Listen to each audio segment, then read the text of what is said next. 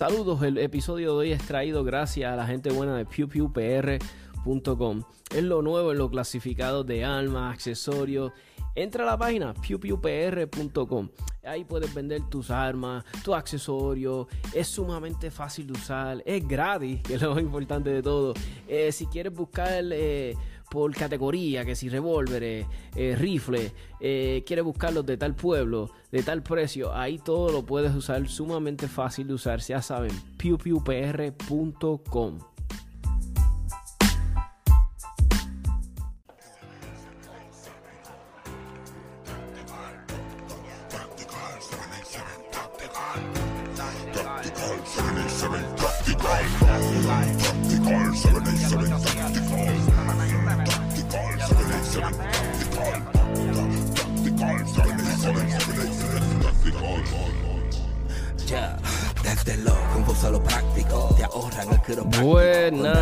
noches, amigos y amigas del podcast. Hoy tenemos un episodio bien, bien bueno para los fiebrus del Pew Pew, del tiro práctico, USPSA. Este, acaban de pasar la, la Nationals de acá, del área 6, y tuvimos gente buena de acá de la isla que fueron para allá a participar. Tenemos a, de invitados a, Rebeca Aguirre, una de, de, las nenas de acá de Puerto Rico, que también es de las mejores ROs que tenemos en la isla.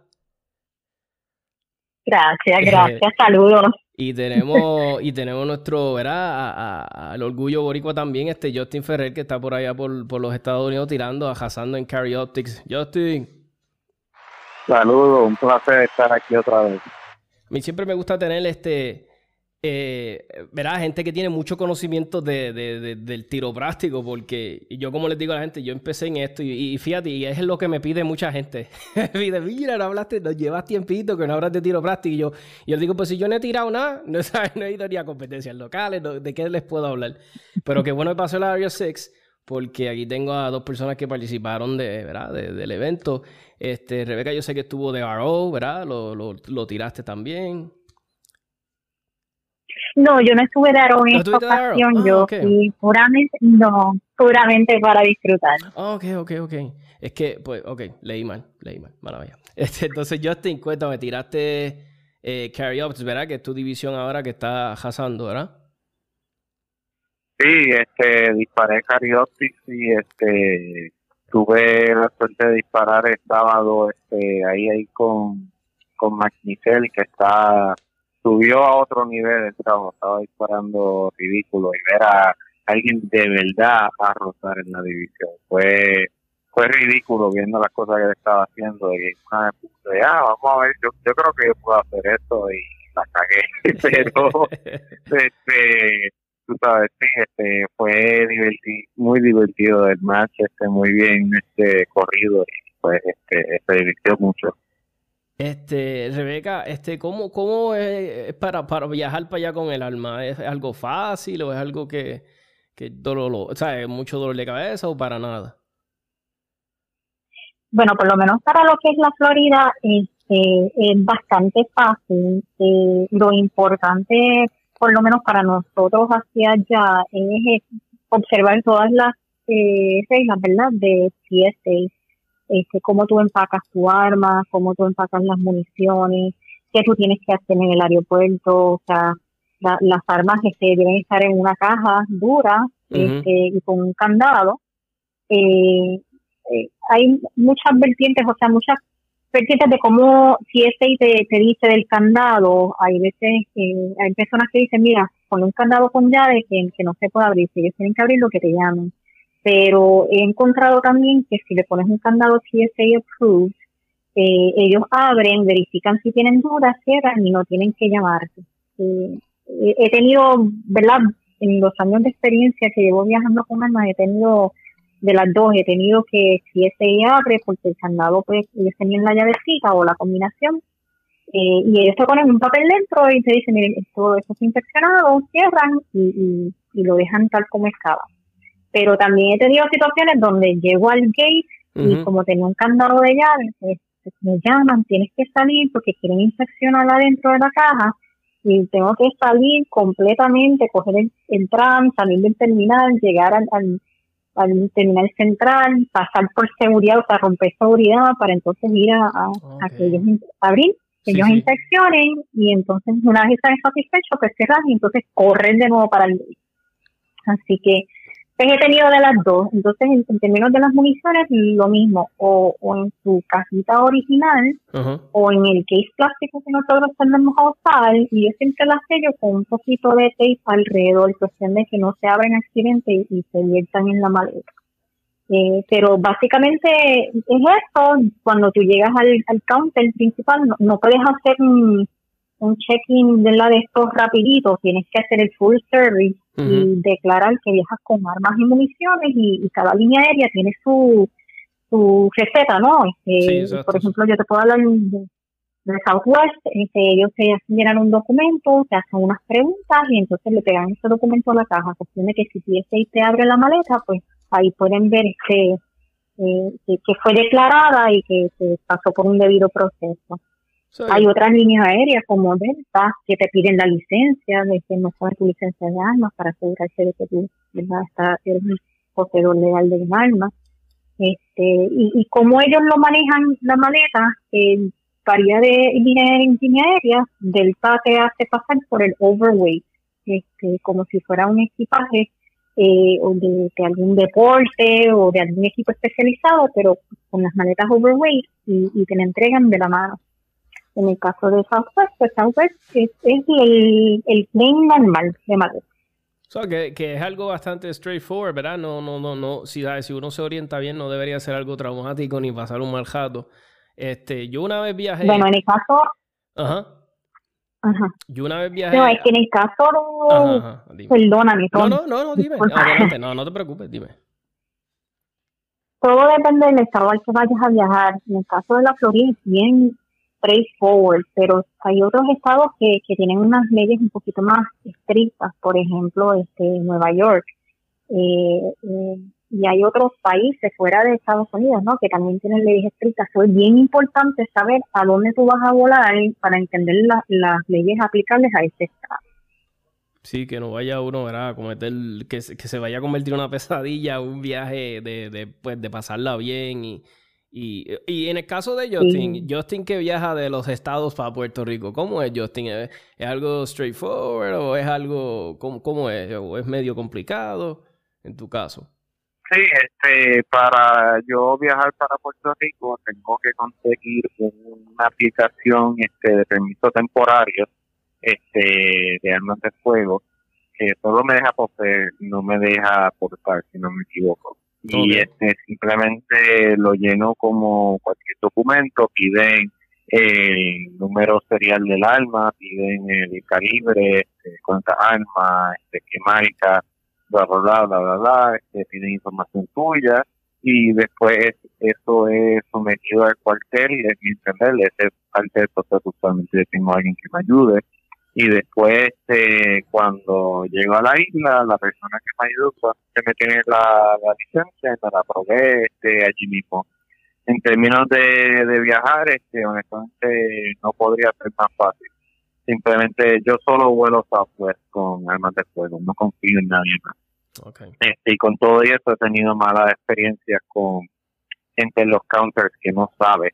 Este y o sea, aquí en Orlando, por lo menos todo el mundo sabe, tú sabes, voy para Orlando International Airport, voy registro, este, hablo, bla, bla, bla, le digo, tengo que declarar una arma de fuego, este, ellos me dan mi, mi pase que yo lleno, declaro que el arma de fuego está, este, eh, no tiene municiones, y este, también declaro que los, los magazines están vacíos, entonces cuando yo vuelo yo he encontrado que quieres, como te permiten dos maletas, usualmente vas a querer este, tener una maleta con las municiones que no sea más de 11 libras y vas a querer tener la otra con este con tu estuche de arma de fuego adentro. Yo tengo un case Pelican que cabe adentro de una de mis maletas grandes, hard-sided, así que tengo doble protección, porque no me gusta mandar un case con arma de fuego por la línea, porque todo el mundo sabe lo que es en todos los lugares.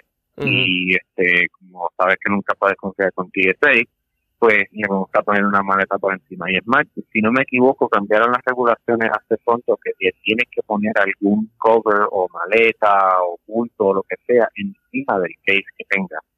Que eso no me afecta a mí, pero algo que si no me equivoco cambiaron bien reciente. Pero sí, este, declaro el arma de fuego, bla, bla, bla. Usualmente no tengo que declarar las municiones, todo ya están selladas y lo que sí tienen que hacer es que la tienen que mandar, como decimos, por debajo o este, entregarla en el counter. Eh, TSA se lleva o tiran esa maleta en la correa y esa maleta pasa para el TSA. Usualmente me abren todas las cajas de municiones con su tape y después hacen un revolú. porque ellos, como hay mucho metal, la máquina le dice que hay demasiado metal y ellos tienen que inspeccionar cada caja para asegurarse que este sea lo que es y que no vaya a hacer otra cosa, porque cuando pasa de cierta cantidad de metal, de con toda la gente de TSA, entonces le sale este banderitas rojas que tienen que parar de esa manera e inspeccionar todo. Por eso es que yo no pongo mis municiones y mi arma en la misma maleta, porque si no, este, siempre me paran en TSA. Porque en el Orlando International Airport, si llevas tu maleta con con las armas de fuego, te dan un escolte a la área especial para TSA, este, y tú pasas tu maleta para adentro, ellos la pasan por el screener, y entonces tú estás fuera de una ventanita mirando para adentro mientras juegan con tu bebé. y esto usualmente, no me abren la maleta, porque ahora solo tengo mis dos armas de fuego y todos los magazines. No tengo municiones como tal. Usualmente la pasan una vez por el X-ray abren la maleta para confirmar que el estuche esté ahí, todo esté dentro del estuche y usualmente no hacen más de eso. Este, y entonces me la cierran y me la mandan. Eh, me han hecho antes cuando puse municiones con la maleta, que tienen que no saber cada caja de munición, tienen que abrir la maleta con, el estuche con las pistolas, que tiene que ser este hard sided o tiene que ser duro, un tape duro. Y este según las regulaciones de TSA, tú le tienes que poner un candado que solo tú tengas acceso y no nadie más. Este, pero ciertos airlines este, te dicen que tiene que ser lock de TSA. Este, lo que tienes que saber es que la regla de TSA es sobre todas las líneas. Este, y por eso yo siempre le pongo candados que solo yo y nadie más que yo tiene la llave. Pues yo no, esa llave universal de TSA no solo la puede comprar cualquiera, pero sino también este, significa que cualquiera tiene acceso este, sin tú darte cuenta. Pueden abrir, este, tocar las cosas y cerrar el punto otra vez, tú nunca sabrías si no te dejan la noticia. Lo que está bien, lo que está bien, es verdad que me dijiste que te iba a hacer, te iba a hacer un chiste cruel porque me dijiste que cuando abren y que abren, sabes que las balas y a veces te las pueden mezclar, que el problema es que después se pueden mezclar las balas de crono con las otras que no querían buscar este, no, ya, eso, eso estaría demasiado. No, este, por lo menos yo no tengo ese problema. Yo me voy a 132 de factor a donde sea que yo vaya, que me da más de suficiente espacio, pero eso sería cómico. Pero sí, este, ellos a veces no me han puesto el shape para atrás se abre toda la mierda. Y, ya, hay un revolú brutal. Me cago en cualquiera de ti este, que, que vea con esas cosas. Pero, pues, Ustedes saben que... Yo, yo sí. Ajá, ajá. Mira, yo sí he tenido una experiencia donde este yo viajé, voy a tirar el medio, viajé con mi hermano y este cuando veníamos de regreso de Orlando a Puerto Rico, eh, a mí me faltaba hacer como una diligencia última hora y le encargué a él en que terminara de empacarme la maleta. Y entonces este, él me dejó unas balas afuera de las cajitas, estaban sueltas en la maleta.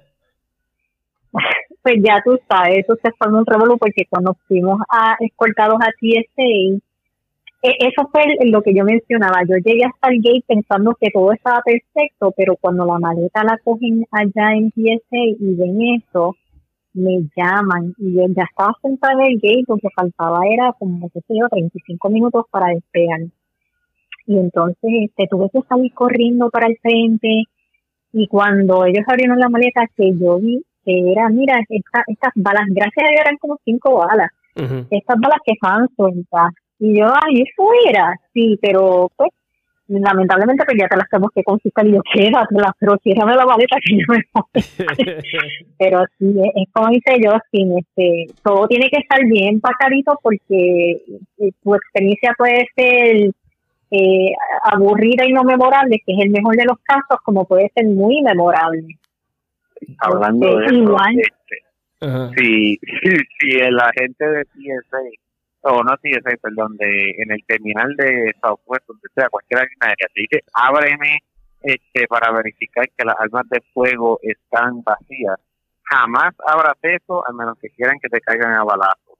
Porque sí, sí, que yo, al menos que haya un policía que, este, que esté allí, este, policía oficial, no uno de esos que tú rentas, un policía oficial que verbalmente dice que va a supervisar y qué sé yo qué, y tú tienes toda tu información, ahí lo puedes hacer y con mucho cuidado, porque recuerda, los del cáncer no saben nada, cero de arma, e-, ellos van a mirar y van a decir, ah, es un arma de fuego, y ya. A mí en Luisiana, de todos los sitios, una de las muchachas me dijo, ábreme el estuche, ahora, voy a verificar que estén vacíos. Y yo, ¿qué? No, yo no puedo abrir ese estuche y mano, ella se ha vuelto como un volcán y explotó y se ha puesto a casi gritarme que yo dije, ¿qué carajo de pasar? Se fue, buscó al manager y el manager buscó al jefe y después vinieron y yo, yo, ahí hay armas de fuego, ahí bajo las regulaciones yo no tengo que abrir y enseñarte, yo solo tengo que declarar que están vacías. Y este me dieron la formita que tengo que llenar, la pusieron y después la cajera, le voy a decir, cogió un sticky note y dijo, cliente denegó el acceso para verificar que las armas estén vacías. O este, algo así escribir se lo pegó. Que bueno, allá tú haz lo que te dé la gana, pero yo, eso es la declaración, esa formita que tengan, tú estás declarando que esa arma de fuego es tuya y que está vacía. Ellos no tienen que abrir ahí para verificar que está vacío nada este, así que eso es una cosita que después de dañar tu, tu viaje, recuerda, no tienes que abrir el estuche de, tienes que abrir la maleta, enseñarle el estuche que está dentro, pero no tienes que abrir el estuche enseñarle las armas. Son dos cosas bien diferentes. Pues a mí Disculpa me... interrumpido, pero tenía que poner eso ahí porque no, no quiero que nadie le vaya a decir, ah, no, este, coge la arma y enseña que está vacía y que a usted un pánico, vamos a ponerlo así. No, eh, es que es un tema bien importante porque definitivamente, como dice Justin, eh, te puede hacer tu viaje eh, placentero como puedes pasar mucho estrés en un aeropuerto. Imagínate, tú sabes que a mí una vez yo estaba viajando de Idaho y quería venir derechito a Puerto Rico. Entonces, por lo general, ese vuelo hace escala en algún lado. Y entonces yo, yo, yo nací en Chicago y tengo muchas amistades por allá y familia. Y dije, pues déjame ir a visitar a unos amigos en Chicago y qué sé yo. Un día me quedo un fin de... O sea, hago la escala y entonces cojo el avión el otro día. Y me acuerdo que mis amigos me dijeron, mira, recuérdate que acá es bien anti-alma. Y porque ellos saben, ¿verdad? Como yo soy, que yo siempre tengo alma. Donde yo estoy hay un alma. Entonces yo les digo, ya, lo mano. Yo les digo, imagínate, yo estaba en Idaho, yo tengo un rifle, tengo 20 mil cosas. Pues, que, pues el, el viaje, el, ¿sabes? Como una semana antes, pues un amigo en Idaho se antojó de mi rifle y dije, pues toma, te lo vendo. Se lo vendí. Y me dijo, no, es prestado porque yo sé que vas a volver. Y yo le dije, pues está bien, olvídate. Pues nada, se lo vendí. Entonces, pero me quedé con una pistola. Yo, yo tengo una pistola que es de las pistolas más porquerías de la historia, que es la Six Sauer P250. Pero yo le tengo un cariño tan especial a esa pistola porque me ha acompañado a todos lados. Entonces, esa pistola tiene eh, el gatillo, se le puede remover como la P320 y te quedas con el gatillito y el trigger group. Entonces, todo lo demás no es, no es alma, tú sabes, todo lo demás es considerado piezas y qué sé yo. Pues nada, pues yo tenía un rifle case que compré en Idaho bien bonito, todavía lo tengo y qué sé yo. Y yo dije, diablo, yo no voy a dejar mi rifle case. Pues lo único que metí en el rifle case fue el trigger group de, de la Six Hour en, un, en un rifle case, ¿verdad? Entonces, cuando estoy declarando el arma, que le digo, sí, tengo un arma, y la muchacha me ¿qué tiene? ¿Sabes? Le digo una pistola. Y como que me mira una pistola para ese case, ¿sabes? Pues nada.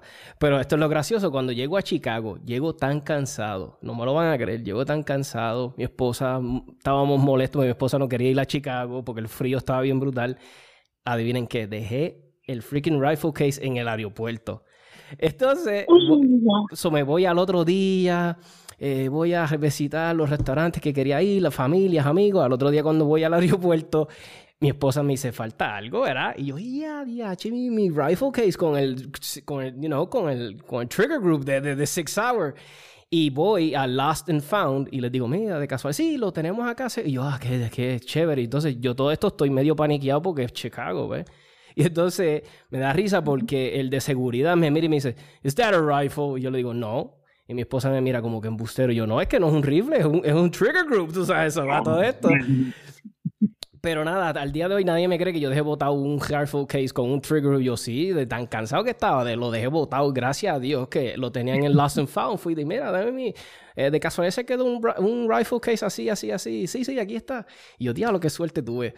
Y, y, y sí, eh, es como lo que están diciendo muchachos, ¿sabes? Cuando vayan a viajar, por favor, no se olviden de sus pistolas. Yo creo que nadie le va a pasar nada más a mí. Este, y, no, no vuelves para New York, no vuelves para Chicago, ni Exacto. Estado. Esos estados son este, bien difíciles, especialmente California. Yo no sé, yo tenía una relación rara con los estados anti-armas, es donde yo he, vivido. Me falta New York, este, eh, pero... Eh, es lo único que tengo. Ah, y, y otro consejo, ya vamos, le cambiamos el tema a la gente. Eh, yo tenía un bulto que por lo general yo con ese el que yo iba al range.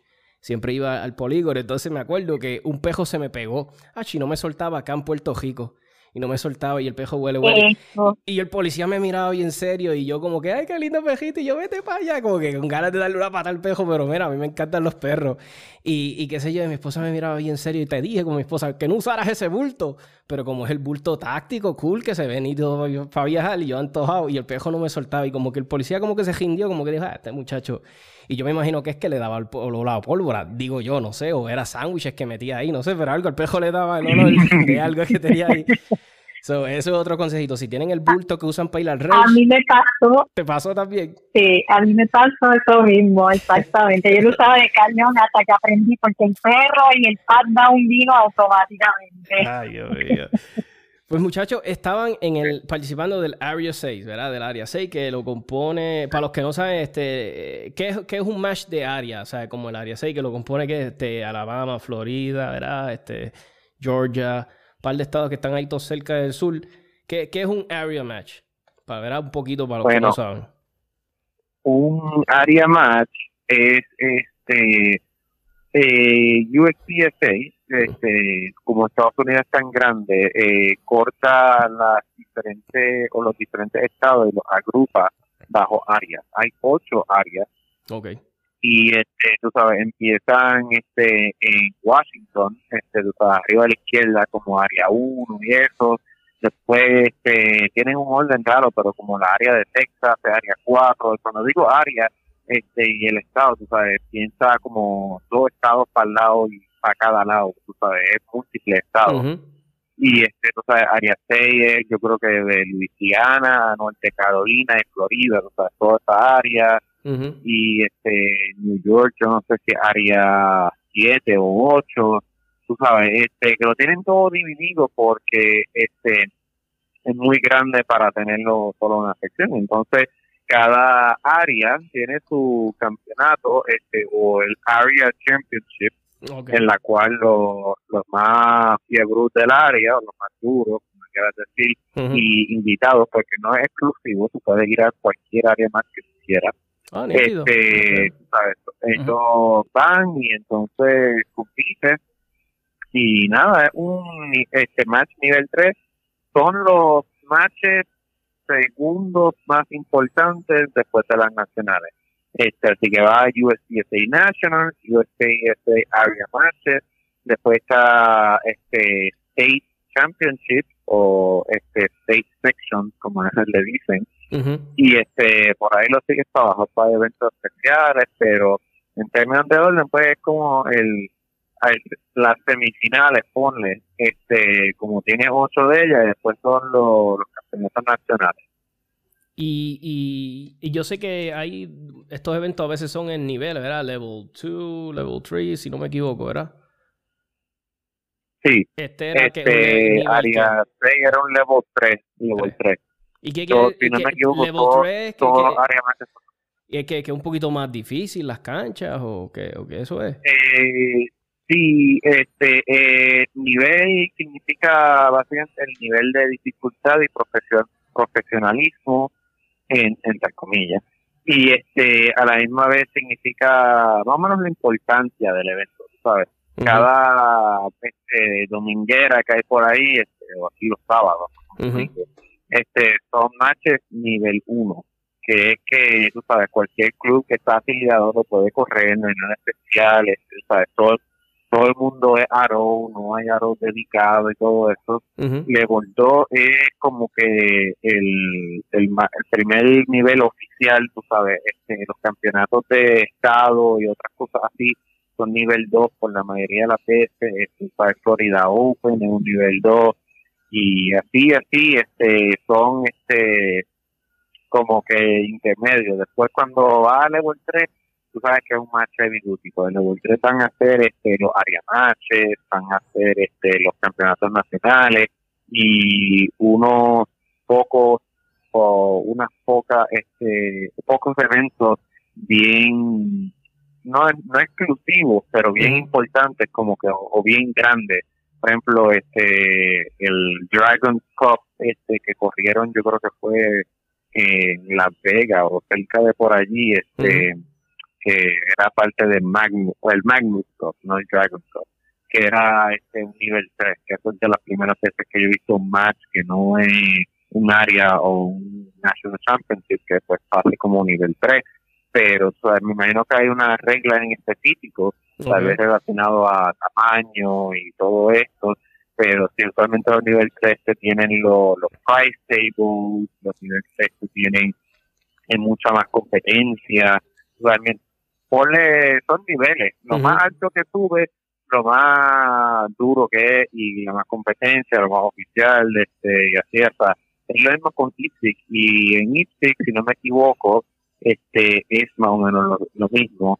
y los únicos niveles 4 son este los campeonatos casi nivel mundial como el mundial y este, no sé si el Panamericano eh, Championship level 4 no sé Rebeca como una rota después de saber yo no sé. Sí.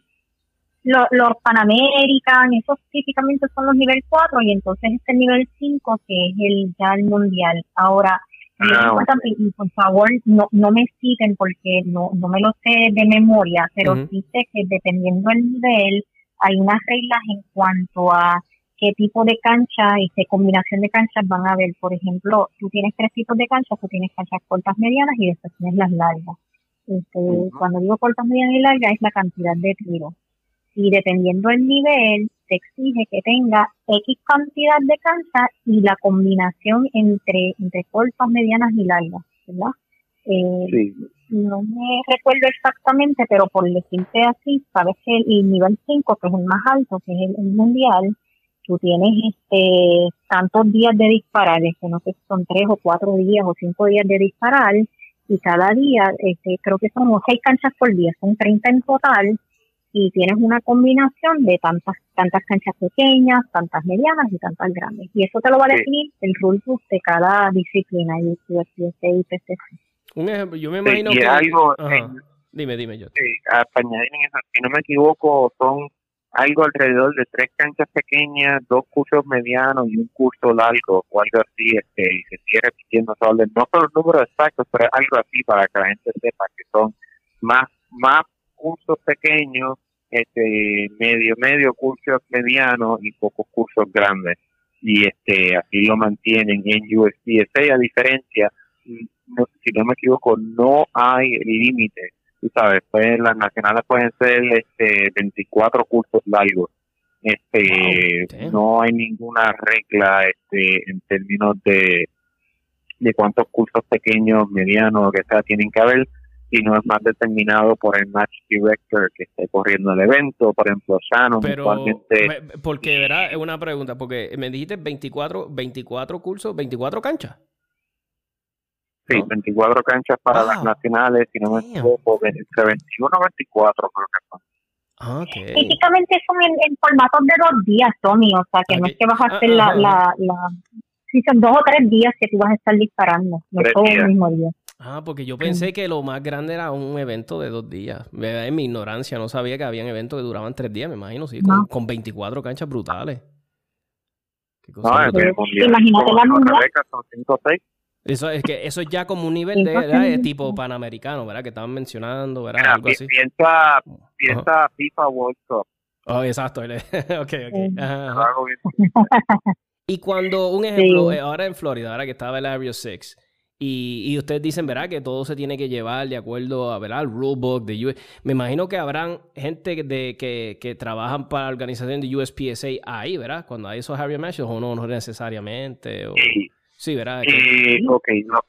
Los áreas más, ok, so, a la misma vez que hay este secciones, está, yo creo que es sección, estado, este área y nación niveles de USPSA.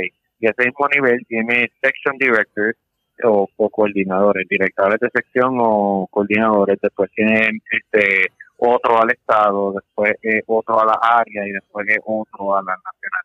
En Florida, eh, en mi sección, si no me equivoco, es Steven Sugg, eh, el director del Florida Section o del Central Florida Section, perdón. Ray Lambert, creo que es el Florida Section Coordinator. Después Bruce Wells, eh, eh, amigo de Rebecca, es el Area State Coordinator. Y este entonces eh, Mike Foley, el presidente de USPSA a nivel nacional. Entonces, este, ahora que sabes más o menos el orden de la escalera, para un match así de, de área, usualmente eh, pues, el área coordinator está bien involucrado, como Bruce Wells, que fue el este el range master en este evento, asegurándose que el evento corriera bien, porque él es el este, coordinador, coordinador de la área. Y este adentro de ahí, este tú sabes, eh, el range de siguen seleccionan el range, USPFA le otorga el match y mucho de lo que sigue es el match director este, el que coordina todo. Este, para las nacionales es USPSA Headquarters los que coordinan todo y alguien que seleccionan como eh, Match Director, que usualmente es Shannon Smith, porque hace tan tremendo trabajo que se lo, volaron hasta Payuta para correr los nacionales del 2019 cuando él es de aquí de Florida. y él corre, él corrió las nacionales del 2017 aquí en Florida, 2018 aquí en Florida, 2019 en Utah y 2020 otra vez aquí O sea que es alguien que, ah, que, que, sabe lo que está haciendo. Es el duro. el duro. Ah, no, Shannon es el que no, no para de aprender y saber de cosas. Él es este, Army, eh, Retired Army Special Forces eh, Ranger, que son not mistaken este que es un duro duro y este instructor es campeón mundial y este es de los tipos que hasta cuando están felices te, asustan de solo mirarte. Este es alguien que tú no quieres molestar este pero es una de las personas más, más buena gente y easy going que hay por ahí. Este tremenda persona Rebeca, ¿y, cómo fue con toda la situación de viajar para allá? ¿Cómo te preparaste? Yo porque estaba verano del COVID-19, que te, te, te, preocupaba o realmente cuéntanos un poquito de eso. Oye, sí, este, nada, yo fui bien linda, yo en el, este, fui con una botella de hand sanitizer, una mascarilla, y este, en el avión tenía la mascarilla de y la N95. pero pero gracias a Dios pues este, el avión nos, nos distanciaron, no había nadie sentado en el medio y, te tengo que decir, tengo hasta leve sospecho o impresión de que hasta por el COVID no están ni abriendo maletas porque eh, ni siquiera me, me contabilizaron si realmente tenía las 11 libras de bala, este, no, no hicieron como que muchas preguntas y, y noté que no abrieron la maleta. Típicamente cuando TSA te, te investiga o te abre la maleta te dejan un papelito. Así que ninguna de las dos días me, me verificaron la maleta. Este, en términos de la preparación, pues obviamente acá, como estamos un poquito encerrados, pues fue bien poco lo que me pude preparar. Este, eh, descansé bien este, ¿verdad? I relied heavily en, en estudiar las canchas una vez llegar allá. So, yo llegué un jueves, me tomé ese día así, ¿verdad? Pero entonces viernes y sábado estuve metido en el tren estudiando cancha. este, en ambas modalidades, USPSA y TCC, tú puedes estudiar canchas antes de tu match. Claro, la diferencia entre uno y otro es que en TCC tú las estudias desde afuera, tú no puedes entrar al área de tiro. En USPSA, siempre y cuando no haya nadie, una escuadra activamente disparándola, tú puedes entrar a la cancha y entonces pues, hacer tu, tu walkthrough, estudiarla, ver dónde te vas a parar, dónde vas a hacer tu reload. Casi siempre cuando tú vas, pues ya eh, siempre hay alguien destacado allí, un, un aro, ¿verdad? Destacado allí, pues yo siempre le, digo, mira, este, me permiten estudiarlas y, las reglas lo permiten, pero out of courtesy, ¿verdad? Sí, respeto a ellos, pues este, le, siempre les pido permiso y ellos te dejan. Este, ya había como que una estrategia cuadrada ahí con, con Justin, que, que yo le dije, mira Justin, que ya que tú vas a estudiar, la misma de que yo le llego, tú sabes, para entonces tratar de, de ver si, si, en cualquier coaching o cualquier idea, porque había en esta ocasión, yo no sé, pero había unas canchas bien, bien chéveres, bien complicaditas, este, como dijo yo ahorita, este, casi todas eran largas, o sea, de, 29, 30 y 31 tiros, sí, 32 tiros. Eso noté de los videos. y de los videos que ustedes subieron, eso noté, que eran, yo, ya, mano, esas canchas eran largas, que, ¿sabes? A mí me encantan las canchas así. Y especialmente, ¿verdad? No sé si a Justin, a nosotros, porque por lo general la gente dice, ah, tiran y no les gusta. A mí me encanta recargar, tú sabes, a mí me gusta hacer reloads y qué sé yo. Y, siempre yo hago por un reload. Pero yo decía, coño, como que estas canchas como que casi obligan a, ¿verdad? hacer un reload, ¿verdad? Como, ¿verdad? Dije, como que te obligan, obligado, porque ha habido canchas, por, lo menos yo estoy hablando de dominguera, ¿ves? Yo no estoy hablando de ese nivel. Que ha habido canchas que las puedo tirar sin, ¿verdad? Sin hacer un, reload. So, me imagino que el, el, el, porque Rebeca tira, este, tú tiras production, ¿verdad, Rebeca? Producción. Sí, sí, pero te tengo que decir que esas canchas uh. están bien, bien creadas para, para tener que hacer el reload, porque en el momento en que tú dabas un paso, dejabas de ver algo, o sea que tenías que asegurar dónde te ibas a, parar, y si te pasabas, ya, ya perdiste la, la visibilidad y tenías que virar para atrás. Eran canchas que había que meterle mucho, mucho caso. De hecho, este, la, la cancha número uno era una cancha moviéndose hacia el lado, y, yo me recuerdo que el día que fuimos a estudiarlo, como que era, era bien confusa. Y lo que hicimos fue, yo me, yo me paré down range, mirando hacia, ¿verdad? Hacia los range, y yo sí estaba este, simulándola, y yo le estaba indicando, ok, si tú disparas esta, pues ya no ves estas, estas, estas, y si te mueves para el lado, las que te quedan son estas, para tratar de sacar cómo es que se podía hacer, porque era bien confuso. Y, estamos hablando de un evento, ¿verdad? Para los que no tienen idea, este Iron Match estamos hablando más de, creo que habían tres, más de, casi 300, habían más de 300 tiradores, ¿verdad? So, imagínense en, un evento grande y con todo eso que verá que teníamos la situación. Yo me imagino que mucha gente no fue por lo verá, porque no podían viajar o no querían viajar, tenían el miedo, whatever. Pero 300 personas es mucho, es un evento grande. A veces yo tiro una dominguera y a veces en los eventos de metales se meten 100 personas y yo, diablo, hay mucha gente. Yo no me quiero imaginar, ¿verdad? Un área así, ¿sabes? Un match de 300 y pico personas. Debe ser una experiencia totalmente, ¿verdad? diferente. Yo me imagino que ustedes ya, ustedes ya lo han ido, ya, ya lo han experimentado, o de cierta manera están acostumbrados, pero como, o como quiera están los nervios. Tú sabes, están los nervios presentes o no siempre lo están. Para mí, por lo menos, siempre lo están. ¿Y Justin, todavía los nervios todavía o, ya hiciste más? Bueno, este, voy a usar las palabras de, mi amigo Mark Mitchell. Este, todo el mundo cree que, que mientras más disparan, menos nervios tiene y honestamente el inverso pasa muchas veces. Porque piénsalo, tú vas a un match nivel 2, no, no pasa mucho si, si caga una cancha, caga esto, no, te va muy, muy allá, ¿verdad? Este pero cuando ve, vamos a decir, un Max Michel, por ejemplo, eh, ahora ha disparado tantos, tantos de esos matches cuando está ahí para ganar, y que ya está acostumbrado por la gran parte, pero, sabes, mucha gente a ese nivel como él, este, los nervios son peores, este, porque, tú sabes, un mistake en la primera cancha, lo que se calientan, tú sabes, le puede acabar el match, le puede acabar el día o tú sabes este como en el Super Squad por ejemplo este o este no sé cómo se diría en español pero Super Squad. Y este entonces tú sabes, tiene cámara de TV mirándote tiene este, ponle la mitad de los spectators del ring que están mirando la escuadra, este, tiene tu competencia al lado tuyo, tiene los aros, tiene gente grabándote, tomándote fotos, tiene fotógrafos y medio mundo. Para los que no, dame, dejarles hablar a la gente, para los que no saben lo que es el Super Squad, ¿verdad? Porque hay personas que este término es nuevo.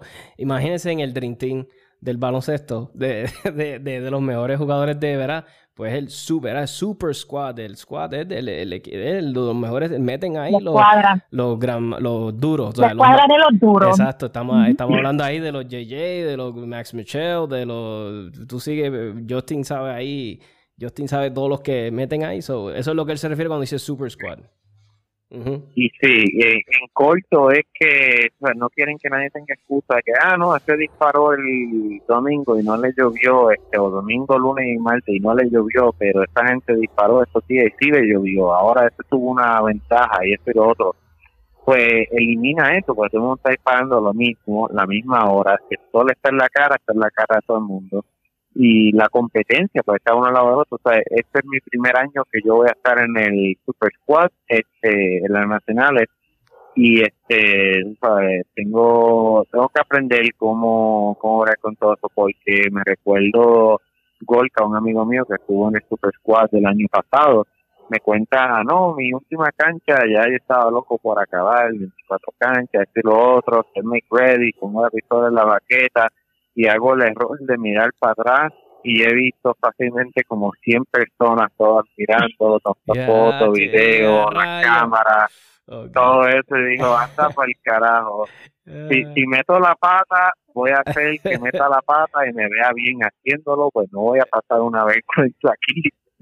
y este me, me reí de eso, pero ahora me toca a mí este gracias, gracias a Dios tengo la ayuda de Max Michel que este, tiene toda la experiencia de bregar con todo esto para ver cómo brego con los nervios, porque usualmente los nervios es lo que me mata, volviendo a, la pregunta, porque mira, la primera vez que yo disparé con un tal Super Squad fue en Puerto Rico y fue con Max Michel, Pierre Miguel, este, y la otra gente disparando high capacity, no recuerdo quién, quién más era en la escuadra, este y tú sabes, Max eh, es, pero también era mi ídolo en ese momento, pero nunca lo había conocido. y que es como esta imagen que tú ves casi como un dios porque está en YouTube, está en TV, está donde sea, y tú dices, este, como que coño, no, no, no parece real. Y después, este, tú sabes, este, lo conoces, vas a disparar y te están mirando y tienen la familia, este y lo otro, hermano yo he dejado caer la bola, pero una cosa que una vergüenza que me quería ir del tren. Pero tan pronto acabé el último tiro, la Aru me toca en el ojo y me dice, ¿quieres reshoot?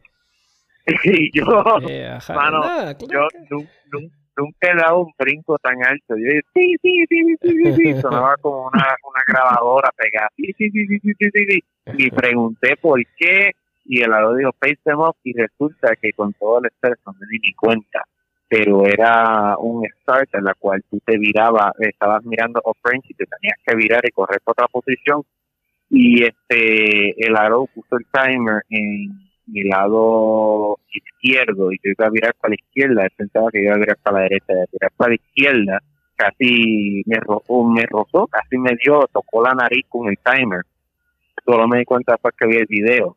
Y me dice, ah, no, pues por eso el pues fue interferencia del aro tú sabes, este, pero mano, eso fue este un bombito de, de From Above, este, me cayó del cielo, porque me colecté, tú sabes, estaba temblando, estaba temblando, me colecté, me tranquilicé y, y fue decente la cancha, decente, eso es todo lo que quería, sobrevivir y boté los nervios en la primera cancha. Pero sí, para contestar la pregunta que me ha tomado 10 minutos en contestar, los nervios afectan principalmente lo más competitivo y la más presión que tú te pones. Por ejemplo, si yo pare a 6 que voy a terminar un 90% de más especial, pues la primera cancha, usualmente las primeras par de cancha, los nervios, te dan los, los butterflies en el estómago cuando estás making ready, pero tú sabes, si tú estás listo, confías que estás listo y has hecho tu homework, a lo mejor que tú puedes hacer, has hecho la tarea,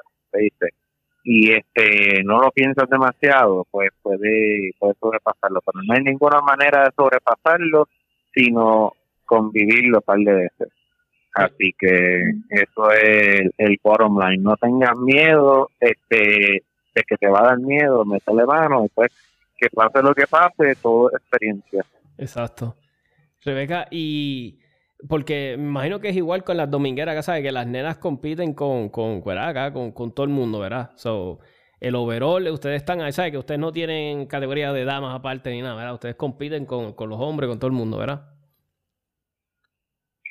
Eh, sí, pero se reconoce, ¿verdad? Este, high lady, como quiera. Este, Y yo, de por sí, o sea, yo me más o menos me comparo dentro de lo que es mi división este y, mi clase no este, en qué lugar yo quedé que es lo tal vez lo más justo este para para mí compararme porque si no va a comparar imagínate con yo más, más no, no claro exacto. pues obviamente. Este pero pero sí este más o menos yo busco mi división y, mi clase. Exactly okay okay eh, ¿Y, te, tú estás contenta con el desempeño? De, ¿Aprendiste un montón? Cuéntanos un poquito de tu experiencia más allá, tirando las canchas, cómo quedaste. Este, ¿Hubo algo que te ah, o no? Dijiste, mira, pues mira, me boté esta vez, algo que nos puedas compartir. Pues mira, este, como te había comentado, yo no, yo no tuve, por esto del COVID, yo llevaba como dos meses, dos meses y medio sin tocar la pistola. Yo creo que la última vez que, que toqué la pistola fue una competencia en, en, RL o en Panamérica, no me recuerdo. Así que la realidad del asunto es que yo fui bien fría y, de hecho este sabía que mis balas me iban a pasar el crono, pero yo no tuve la oportunidad de, de cronearlas aquí localmente. Y pues obviamente cuando llegué allá, yo prácticamente estaba disparando bala dura este, a pesar de que yo recalo mis propias balas. Este, y que ver la pistola varias veces al range, entre, entre viernes y sábado, que fui a estudiar cancha, para, con la intención de ir a una bahía de práctica, porque yo siempre reservo una bahía de práctica, donde tú puedes ir allí y hacer este, un fine tuning, hacer este, eh, cualquier ¿verdad? drill que tú quieras hacer, este, para disparar, pero lamentablemente, pues entre todo el el estudio y todo cómo se desenvolvió los días, pues yo no disparé. Con mi primer tiro en dos meses, dos meses y medio, fue allí en mi primera cancha. Yo este, Rogando, de que todo funcionara bien, porque limpié la pistola pues, por última vez antes de viajar. o sea, que, que no tuviera ningún tipo de, de, situación. Efectivamente, en la primera cancha tuve un malfunction y en la, en la cancha número 12 yo creo que tuve otro malfunction. Pero este el efecto neto en términos de resultados no era lo que yo quería, obviamente, pero considerando todo lo que ¿verdad? te estoy contando, pues yo creo que mejor no pudo, no pudo haber salido. Ahora está, está la otra parte, ¿verdad?, de la competencia, de que, yo voy a, a, disfrutar de un evento, ¿verdad? Y, y, de eso te puedo decir que me lo disfruté de cabo cabo y la pasé súper divino. Así que, que esa es la otra parte, ¿verdad?, que, que una cosa es cómo tú ejecutas, otra cosa es que te lo disfrutes y lecciones aprendidas un montón. Cada vez que yo voy a una competencia de esas, pues, pues obviamente aprendo de las cosas que veo de las otras gente, cómo ellos pues, hacen sus, este, sus estrategias, este, uno siempre aprende. Y, y algo del tiro que a mí me encanta, el tiro práctico, yo siempre le he puesto el ejemplo a la gente, yo vengo pues del baloncesto, ¿verdad? Entonces no es lo mismo, porque un ejemplo, yo cuando iba a ver un juego de baloncesto, pues yo lo veía nada más. Tú sabes, yo no me ponía a jugar con ahí baloncesto, pero la, diferencia del tiro, ¿verdad? Tú, pues si fuiste a tirar el evento, lo tiraste, te lo, lo, disfrutaste, lo viste, lo tiraste, viste los otros tiradores. Un ejemplo, este. Eh, estás viendo a si, ¿verdad? Si te gustan los Max Michel, viste a Max Michel, si viste, ¿verdad? Y tú sabes, te estás disfrutando todo ese evento así de esa forma. Eso está bien interesante. Es un deporte que, a mí me encanta por eso, porque puedes decir, ah, voy a ir a ver ese evento y lo tiras también. O sea, eso, está, eso es lo que una de las cosas que más me encantan. Yo me estaba, yo estaba preparado, yo estaba bien motivado. Este es uno de los años que más yo estaba de lleno en el tiro. Y pasó lo del COVID, me desanimé un poquito. Hasta mi, mi esposa, porque ella todavía no entiende, ¿sabes? Ella sabe lo que es tiro seco, pero todavía como no entiendo y, y no lo entiende de lleno y me dijo, ya no estás haciendo la cosa esa que tú haces con el VIP, ¿qué pasó? Y yo le digo, mira lo que pasa. Y le digo, estoy deprimido, estoy jochado porque no, no, no hay, ¿sabes? No hay eventos de tirar. Y me dice, oh, ok, ok. Y le estaba explicando eso. Inclusive el otro día le, estaba, le, le texté a Justin, Justin, tú no sabes de un match que está en Florida de estos días. Y, y Justin me dijo, sí, está en este evento, pero estoy hablando en mi trabajo. Entonces en mi trabajo tienen la la norma de que tengo que, si viajo y regreso, tengo que estar 14 días en, en quarantine. So, eso me perjudica en el trabajo. estoy como que. Estoy desesperado que tiene que haber un evento acá en Puerto Rico. So, vamos a ver. Y creo que ya para el próximo semana, la gobernadora, no sé qué vaya a hacer, de que vaya a hablar.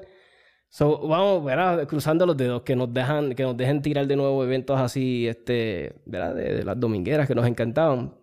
Este, yo te, que, te, iba a preguntar. Ajá, dime. Te, quería comentar, este, el, poder viajar, ir a otros lugares, ver este, la dinámica en otros lugares es una experiencia muy bonita. Este, el hecho de poder verdad reencontrarme con Justin, que nosotros nos estamos hablando y de momento, eh, ¿cómo tú estás? Y, tú sabes, vernos ese una, dos veces al año, esa es una experiencia bien bonita.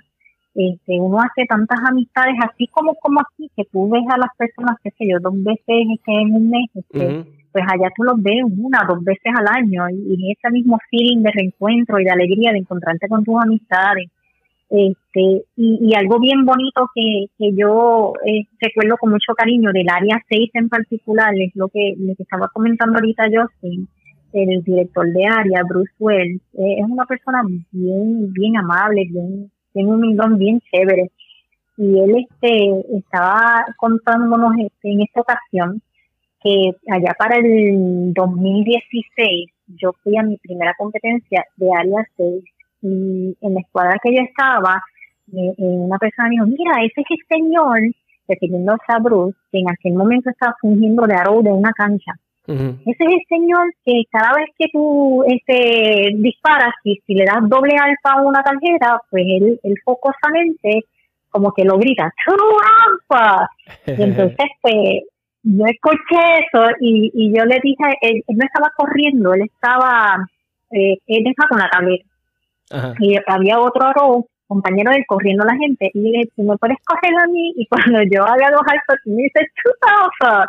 Y él dice, claro que sí. Y entonces, este, pasó el tiempo y me lo vuelvo a encontrar, no sé si fue en el 2018, 2019, en otra competencia de área. Y este, y volví de nuevo, él no estaba corriendo, pero él abrió de su cuadra y yo le dije, ¿tú me puedes correr de nuevo? Y él se echa y dice, claro que sí.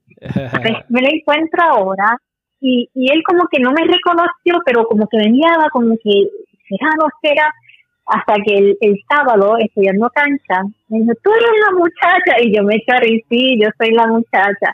y él hace el cuento a todo el mundo de que lo que empezó como un chiste, desde que yo le dije, no, yo quiero que tú me corras, esto como que se, se, se corrió la voz y se institucionalizó a nivel de que a él lo están invitando de otras áreas a que él vaya allá a, a, competencias de otras áreas a fungir de aro porque la gente quiere que él le cante entonces él dice mira yo lo que pensé que era un chiste se convirtió en algo que ahora motiva a la gente a disparar el beat por el mero hecho de que ellos quieren escuchar el chuaupa qué chévere qué chévere qué chévere qué nice este eso es lo bonito eso es lo bonito de, de este deporte une gente así y a veces gente de unos backgrounds bien brutales, bien distintos.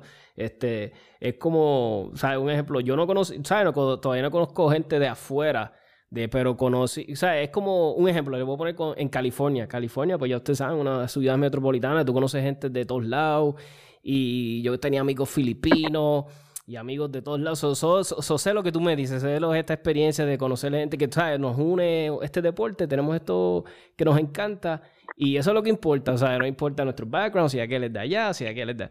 Eso, eso, es lo, lo, chévere de, del, ¿verdad? Del, del tiro práctico. Y aquí, por lo general, aquí es algo bien, bueno, Justin lo puede decir, él viene ¿verdad? de los estados, viene para acá y la pasa súper y por lo que he podido escuchar. Justin, este, cuéntame, porque yo sé que tiraste cardio, ¿verdad? Que esa es mi división, todos saben que yo le tengo Esa es mi división, yo la defiendo.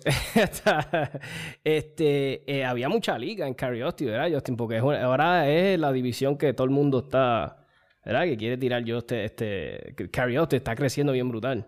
Sí, sí, sí, sí. Este, la competencia está heavy, heavy, Este, en área 6 habían, este, una Cariote hicieron la segunda división más popular después de Open y creo que era solo como por 5 o 10 tiradores o algo así. Es ridículo. Cariote se está creciendo a todo lo que da sin parar porque es accesible. Es una pistola de producción que la corta y le pone una mira óptica.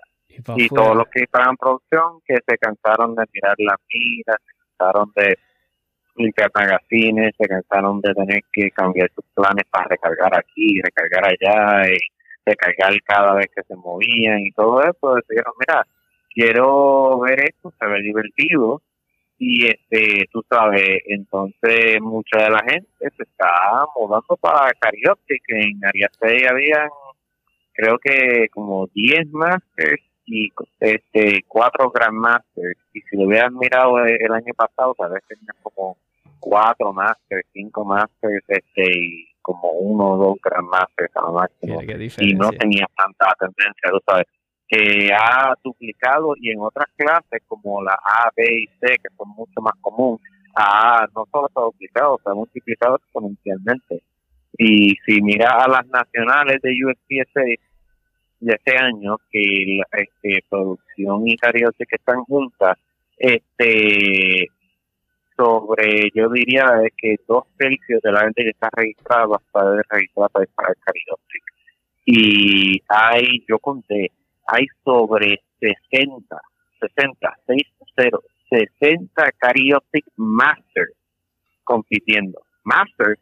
Sí, sí, que es este, ridículo. Es, algo que jamás he oído en mi vida. Mira, si el año pasado tuvimos, yo creo que 12 masters o 20 masters, iba a ser mucho en la organización te voy a buscar ese número este un poco más tarde para dejarte saber pero es ridículo. Este imagínate de, de 15 o 20 a 60 este Grandmasters creo que hay ya cerca de 10 y no más.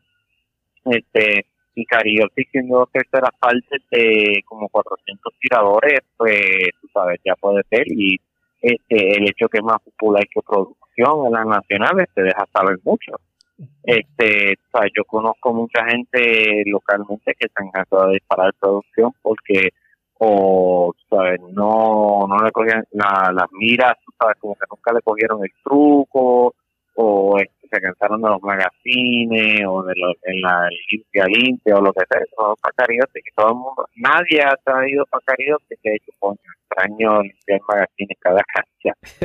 Pero o sea la producción es súper divertido no hay nada en contra de eso este, yo, este, tú sabes, no he disparado mucha producción, pero tú sabes, tal vez eh, disparo un chililín aquí y allá para pa joder por ahí, este, es divertido. Es pero divertido, es divertido. Disparar con una red sí, la simplicidad es lo que llama a la gente. Tú sabes, tiene una mira óptica, en, suena este, el opuesto de simple, pero una mira óptica es, tú sabes, es una mira, exactamente eso, una mira. Ahora tiene una batería y eso, pero además de eso, todo es más simple, menos magazines, menos menos recarga, este, está, está, menos reglas, este, sí, menos reglas, casi las mismas reglas. Y, a todo esto, ¿verdad? El, el, el, caveat de esto, ¿verdad? Como, ¿verdad? Eh, al Justin decir pues que menos recarga, menos de... Se espera entonces de ti como tirador, pues que a todo esto qué? Pues que seas más rápido, ¿verdad? O sea, es, una división bien... Es una combinación porque no eres open, pero tampoco eres pro. O sea, eso tienes que ser más rápido, obviamente, que los de muchas otras de las otras divisiones, porque verás, si tienes eh, no tienes que recargar y tienes la mira, eso es una división que a mí me, me encantó por eso. Y, y lo que me encantó de no, este... Pero tienes que recargar todavía, ¿no? Ah, no, exacto, tienes que recargar. Eh, lo que a mí me encantó del Area 6 de este, ¿verdad? Yo estaba, yo estaba, ¿verdad? Obviamente, routing, yo estaba, ¿verdad? Yo, yo, ¿cómo va Justin? ¿Cómo va Justin? Yo decía la madre y no podía verle en ningún lado. Entonces, los muchachos en novatos de, en la página de novatos tiro práctico, habían puesto que creo que eh, en el primer día creo que, ay Dios mío, ¿cómo se llama? Este, le estaban ganando a Max Michel, este, este muchacho, este, ay, ¿cómo se llama? El filipino, este, que eh, Eusebio, ¿verdad? Eusebio que se llama. Entonces, yo dije, pero entonces, eh, yo quería saber, yo, entonces, ¿cómo le va a Justin? Entonces, había visto en tu página que habías puesto que ya habías tirado el primer día y qué sé yo, pero yo, yo quería saber, yo, ¿cómo va Justin? Yo estaba acá, tú sabes, routing. a mí, me, yo me disfruté mucho este esta, ¿verdad? Este Area 6 como, ¿sabes? Como fan, porque pues ya entiendo más, ya entiendo más, pues ya he entrevistado ya a tanta gente, he hablado con tanta gente que están envueltos, solo entendía más. Y, y después cuando llegan los resultados, que yo digo, ya, mano, Justin, llega, Justin llegaste ¿qué? tercero en Carry Optics. Este, estabas ahí compitiendo con... Entonces cuando Justin me escribe y yo le digo, mira Justin, felicidades. Y, y me, escribe, pues mira, sabrás que tenía, ¿sabes? Tenías, tuviste problemas con una muñeca, ¿verdad? Que te habías lastimado. So, tenías un montón de, de, problemas que te pasan. Y mira, y contigo eso, eh, él, he still manages para, para, ¿verdad? Hacer un performance brutal. Y yo estaba viendo de las canchas cómo habías quedado en cada cancha, ¿sabes? Porque los que somos fiebre de estos vemos todo eso. Para nosotros nos gusta. Y yo, diablo, quedó tercera en esta. Quedó, yo, diablo, yo tenía metido, metido, ¿sabes? Mató en esto de, con todo eso, esa lesión que tenía. So, ¿Cómo fue eso, Justin? ¿Cómo pudiste, ¿verdad? Este, pues bregar con esa lesión. Sí, sí, pues mira, mil gracias. Primero, este, todo el soporte siempre eh, y 100% agradecido, tú sabes. Es una cosa loca que nunca pensé que me iba a reconectar con Puerto Rico y mucho menos a través del tiro, porque en el mundo, tú todo esto es, ha sido una, una bendición. Pero esta pregunta, este hace o tres semanas antes del evento, este, a mí este me pasó una muñeca en la cual este demasiada práctica o práctica incorrecta no sé cuál de fue este me, me dio tendonitis pero de una manera que este era imagínate una canica adentro de, de tu muñeca este o el cuerpo tono subiendo para arriba y para abajo. Cada vez que ah, cierra y abre la mano. Y entonces eso causó inflamación la tendonitis causó inflamación porque una canica pasando por donde no cabe pues imagínate. Este causó inflamación que entonces pinchó nervio y causó carpal tunnel de verdad. Este y todo eso pues tuve que retirarme por una o dos semanas y coger una inyección y estirar y crema y toda esa mierda.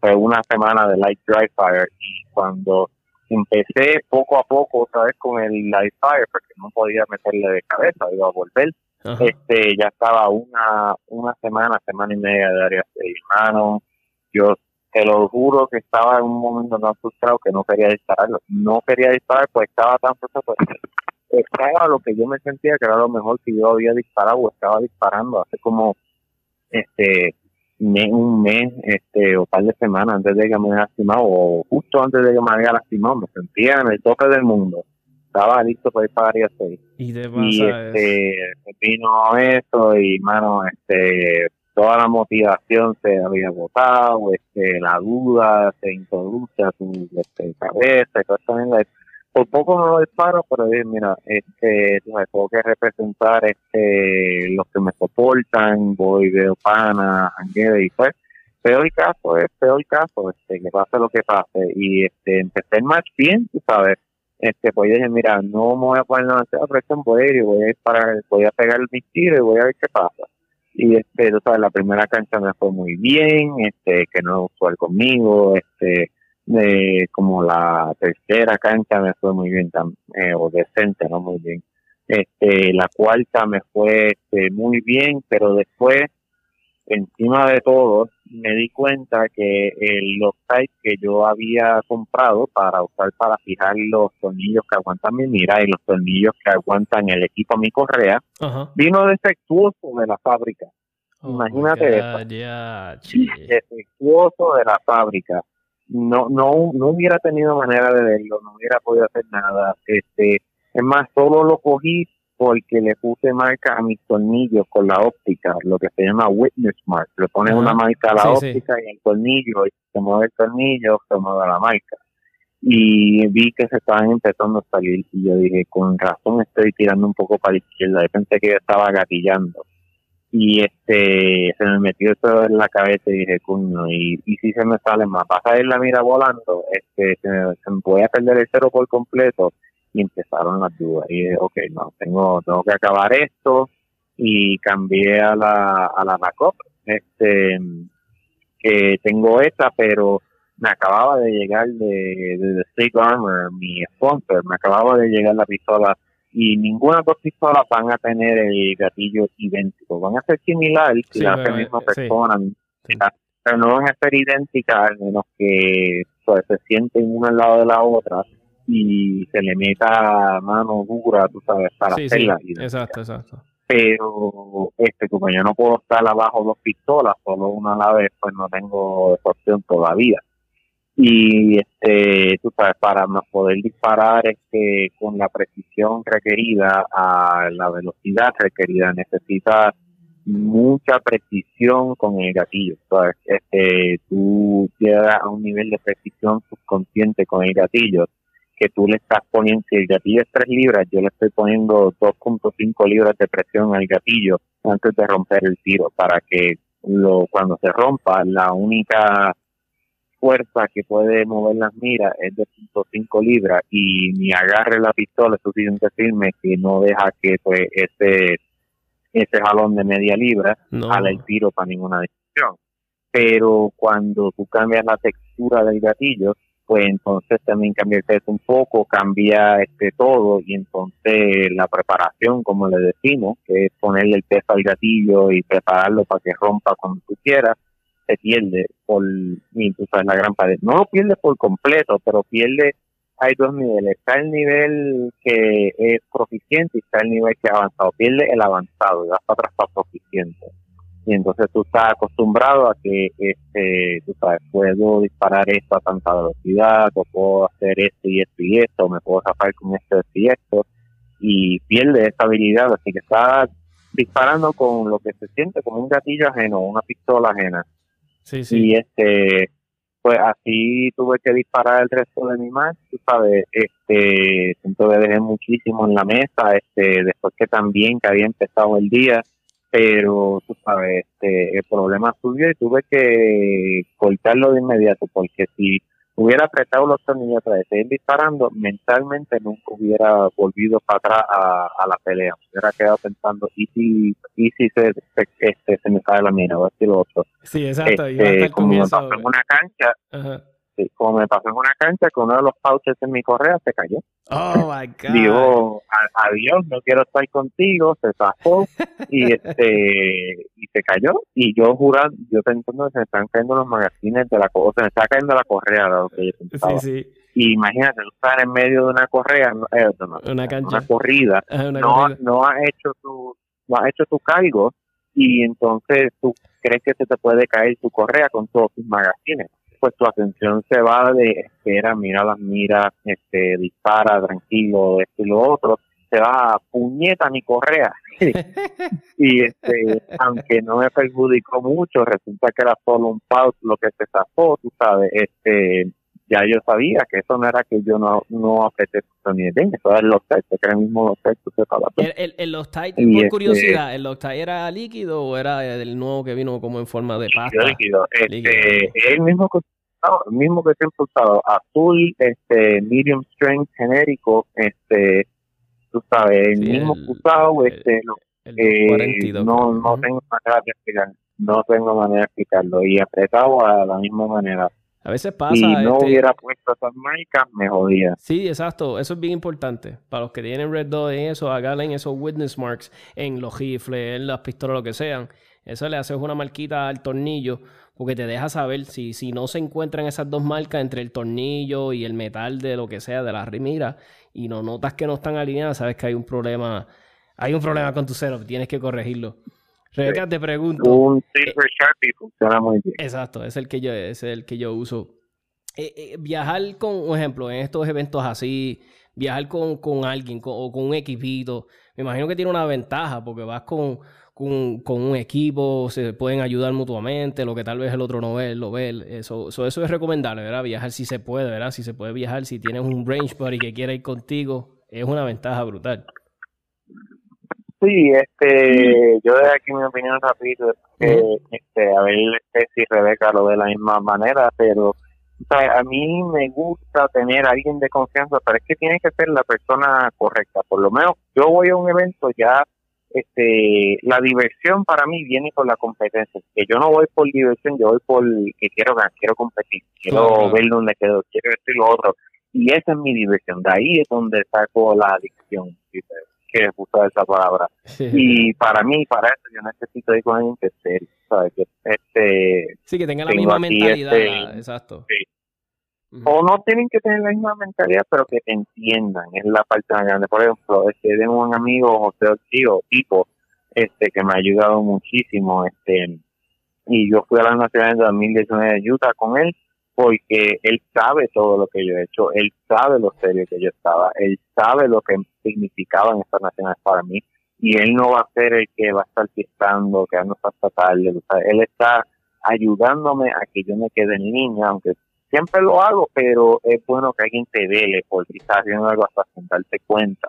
Este, tú sabes, ese soporte, una cara familiar, este, y todo eso, tú sabes, eh, alguien con quien hablar, y con quien guiar, esto, lo otro, eh, es bueno, no no viene nada malo, pero ahora si viene con el que, ¿sabes? Viene aquí a disparar este 50 mises y este aquí está, pues estás con la compañía que no es, porque es contagioso lo malo, es contagioso lo bueno y es más contagioso lo malo. Sí, y este no no quiere estar con ese tipo de personas. Parece que tengo amigos que se quieren divertir y no le importa cómo le va, son tremendos pasar con ellos los fines de semana cuando no me importa el mal. Pero si yo voy para las nacionales, yo no me lo voy a llevar de, de roommate, porque sé que no no quiero esa energía negativa, no quiero esos pensamientos negativos, y otro, bla, bla, bla, bla, bla, bla. Y pues, este, tú sabes, me gusta, no sé, solamente con gente que tú sabes, este, Rebeca lo entiende muy bien, me ayuda muchísimo también, por eso siempre que haber un evento, que un evento, es tremendo, este, tremenda ayuda. Por eso amigos y este amigos y amigas también te pueden ayudar a resetear después de una cancha mala o lo que sea, o a darte perspectiva, se puedes perder y cuando está este, bien concentrado y siempre, según sea la persona correcta, en mi libro solo es positivo. Es bien importante entonces. Eh, sí, yo, yo concuerdo con eso. Este, por lo menos la, la primera vez que, que yo conocí a Justin fue aquí en Puerto Rico, en, creo que un Puerto Rico, Caribbean Open. Y este, yo era en esa ocasión. Después en otra yo decidí este, no fue sino disparar el evento. Y el, día antes fui a estudiar Kansas y me encontré con, con Justin y yo le dije, Justin, vamos, vamos a seguir por ahí por abajo estudiando Kansas. y sé, ¿verdad? Que, que él se toma el deporte en serio y que me puede enseñar a mí muchísimo, claro, porque él está en, un nivel mucho más alto que yo. Y entonces, pues, e, este tipo de, de influencia es lo que, yo estaba buscando, alguien que, pudiera ver las canchas de una manera distinta. Y hay veces que él me dice, mira, Rebeca, tú puedes hacerlo de esta manera, y, pero tal vez mi nivel de tirador no es el mismo. Y yo digo, no, yo lo voy a hacer de esta otra, que es más conservadora, sé que no voy a ejecutarla tan rápido como, como si lo hubiera hecho de esta manera que tú me sugieres, pero es ese nivel que yo estoy más cómoda. O a veces él me dice, mira, Rebeca, hay tal cosa, y yo, contra, tienes toda la razón, me gusta, me gusta eso. Así que para esta ocasión, pues yo había, ¿verdad? Eh, me había comunicado con ellos y le dije, mira, yo, yo voy para allá sola.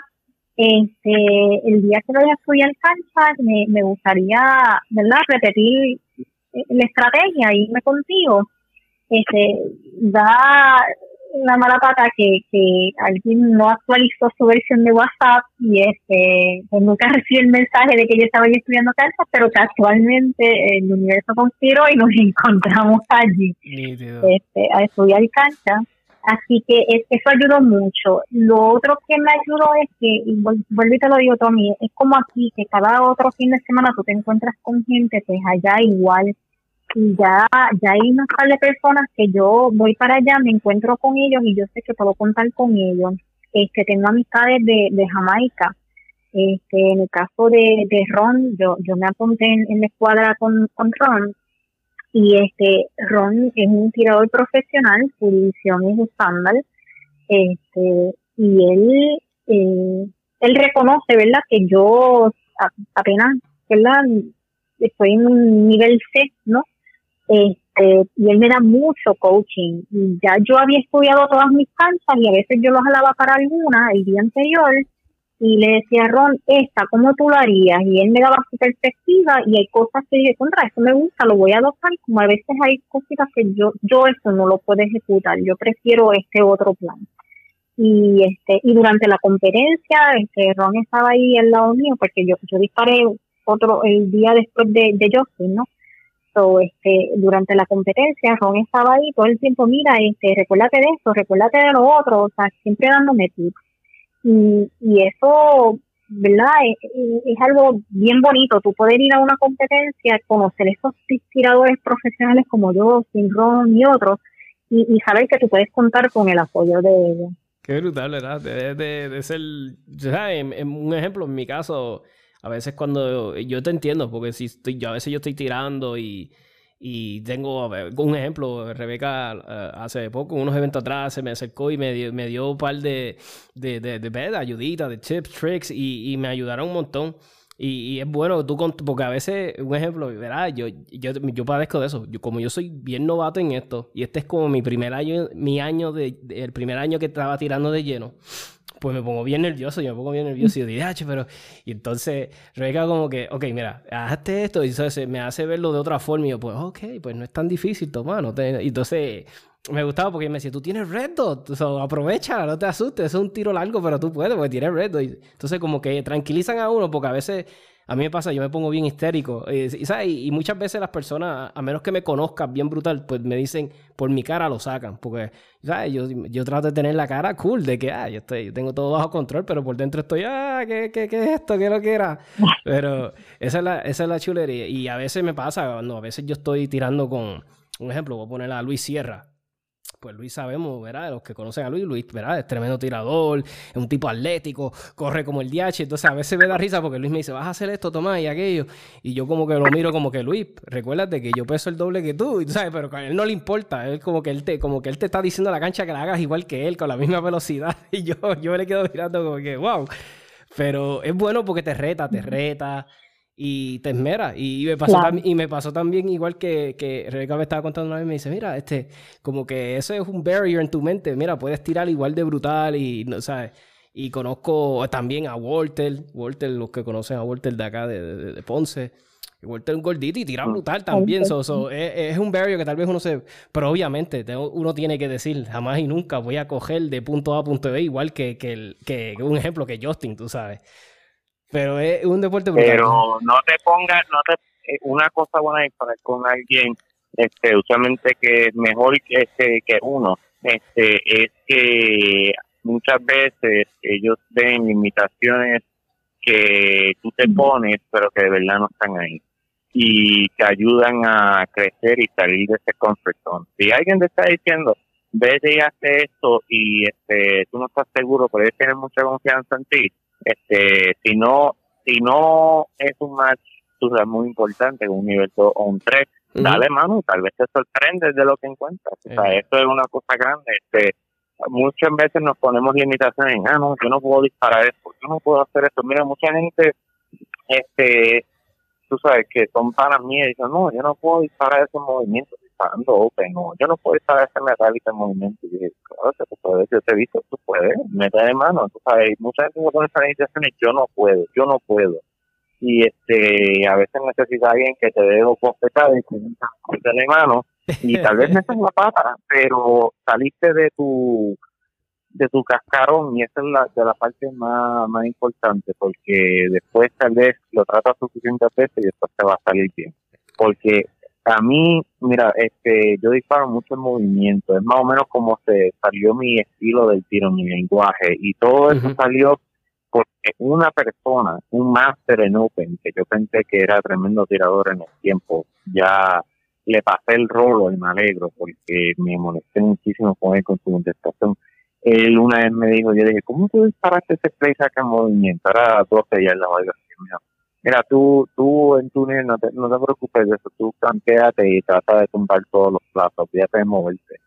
Y que me dijeran que yo no puedo hacer algo fue de las cosas más más motivantes que me pueden haber dicho. Y desde ese día traté de aprender y enseñarme mismo cómo es para el movimiento. Y pues que eh, me encuentro donde me encuentro ahora y tú sabes, eso es, lo opuesto de lo que yo describí, pero te enseña que a veces tienes que salir fuera de tu comfort zone, como yo no estaba comfortable disparando esos movimientos, pero tuve que salir, darme par de caídas en la cara, pero eventualmente aprendí.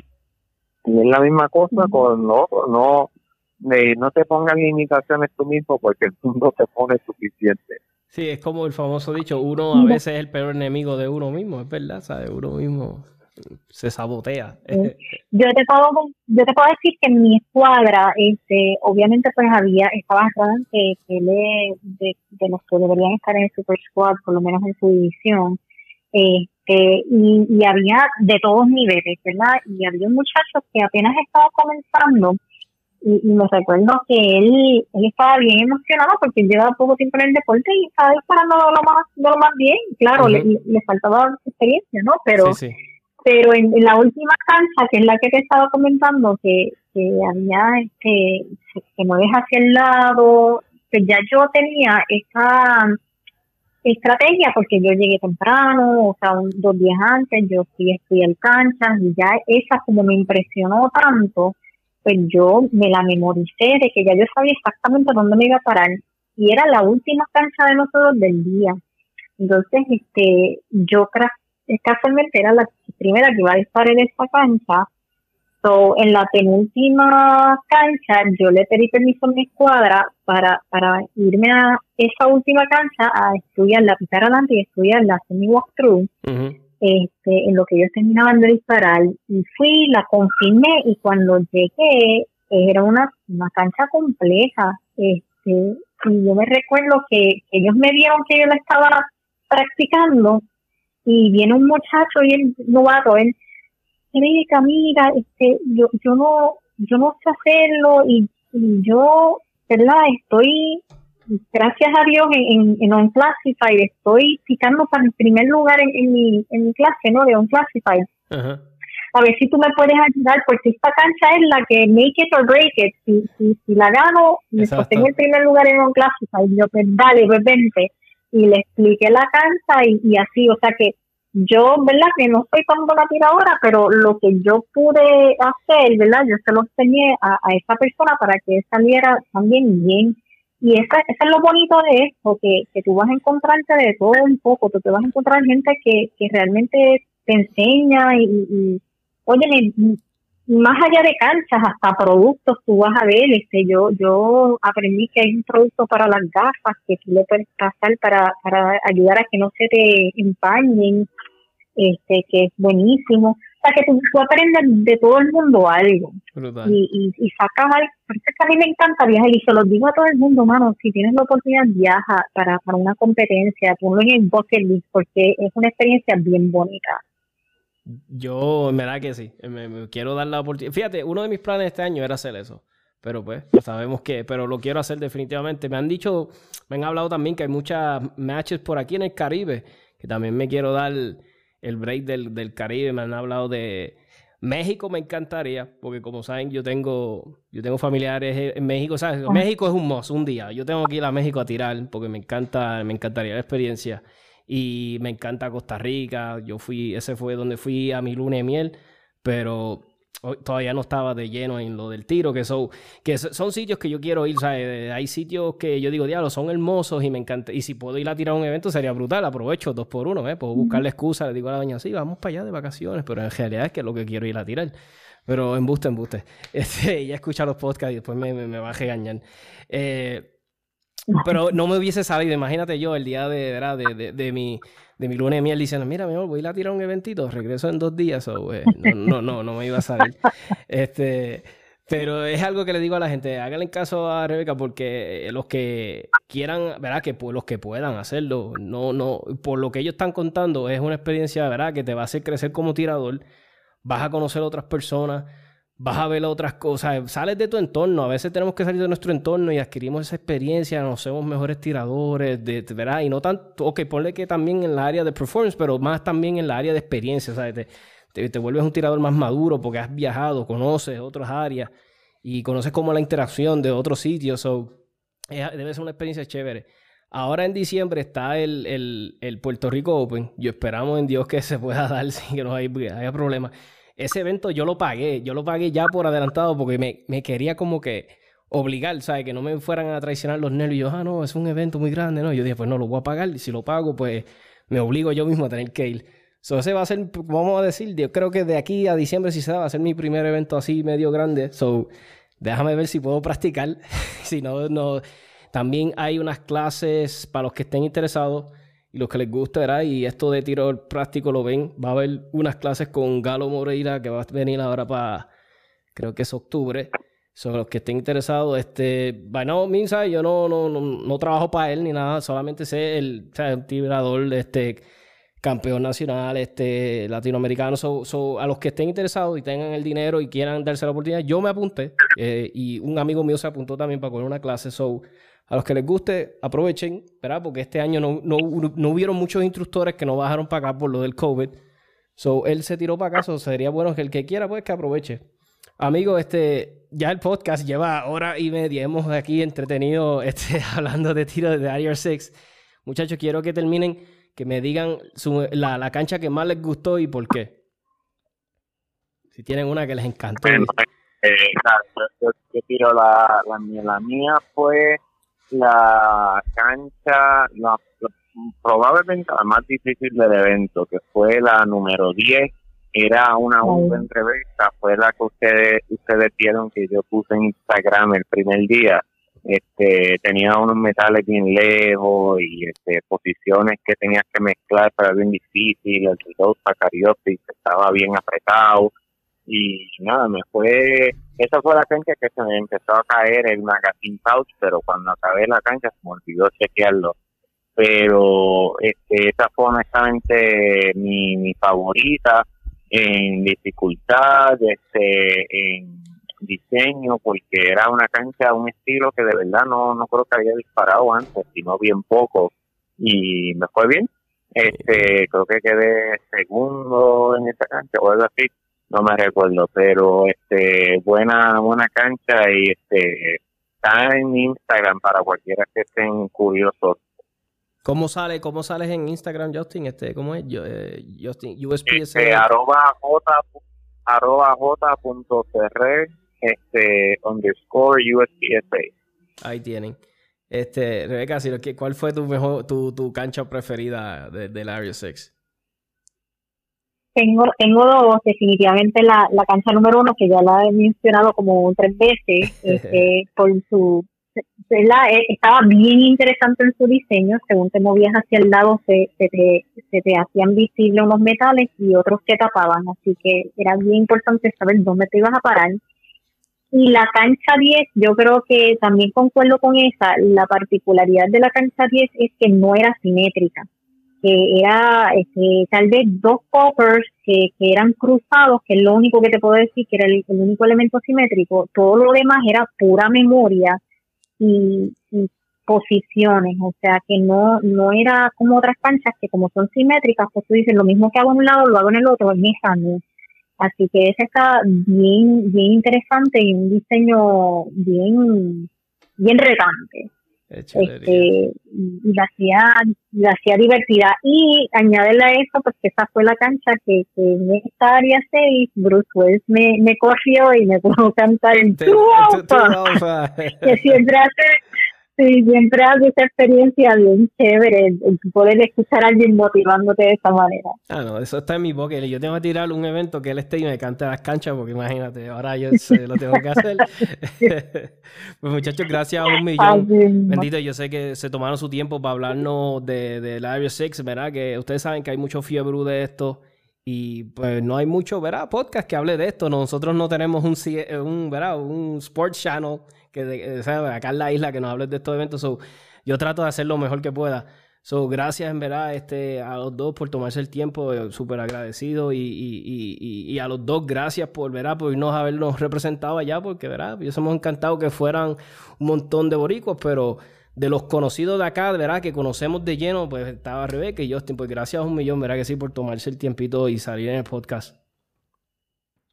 Gracias, Tony, cuídate mucho y, y me alegro de, de hablar contigo, cuídate mucho. Gracias por tenernos y sí, igual, es este, un placer. Pues gracias muchachos, que tengan una bonita noche. Un abrazo a los dos. Bye. Gracias, bye. Ahí tienen, este, amigos, una, un, episodio lleno de mucha información del Area 6, de nuestros amigos Rebeca Aguirre y Justin Ferrell, que fueron este, tiradores que tuvieron por allá. Gracias por sintonizar el podcast. Ya saben, 787tacticalpodcast.com te lleva directito a nuestra página de Facebook. Eh, dale like a nuestra página, sigue nuestro Instagram 77 Tactical Podcast y no se olviden de Pew Pew PR, es lo nuevo en en clasificados de armas en Puerto Rico. Ahí puedes buscar las armas por calibre, que si estilo de arma, por pueblo, por región. Súper fácil de usar y completamente gratis. Ya saben, Piu Piu PR. pasamos la escritura, la experiencia en la cultura y hasta testimonios de fura. Venimos con la verdad, los mitos no se censuran, se discuten, se concuerdan, se argumentan, no se anulan. Nuestra idea con el tema es fomentar la educación de quien dispara y se ampara la atracción usar el cañón. Este bloqueo morón merece proteger su casa, aunque su tiro más certero sea dispararse una pata. Las almas buscan la paz, o más bien quien la portamos. Solo se anda desarmado si se hace papel de esclavo. Al ver al lavo y las clavo como Brian tirando al blanco. Lloren en casa, que explote la suya en llanto. Tactical, 787 Tactical. Mm, tactical, 787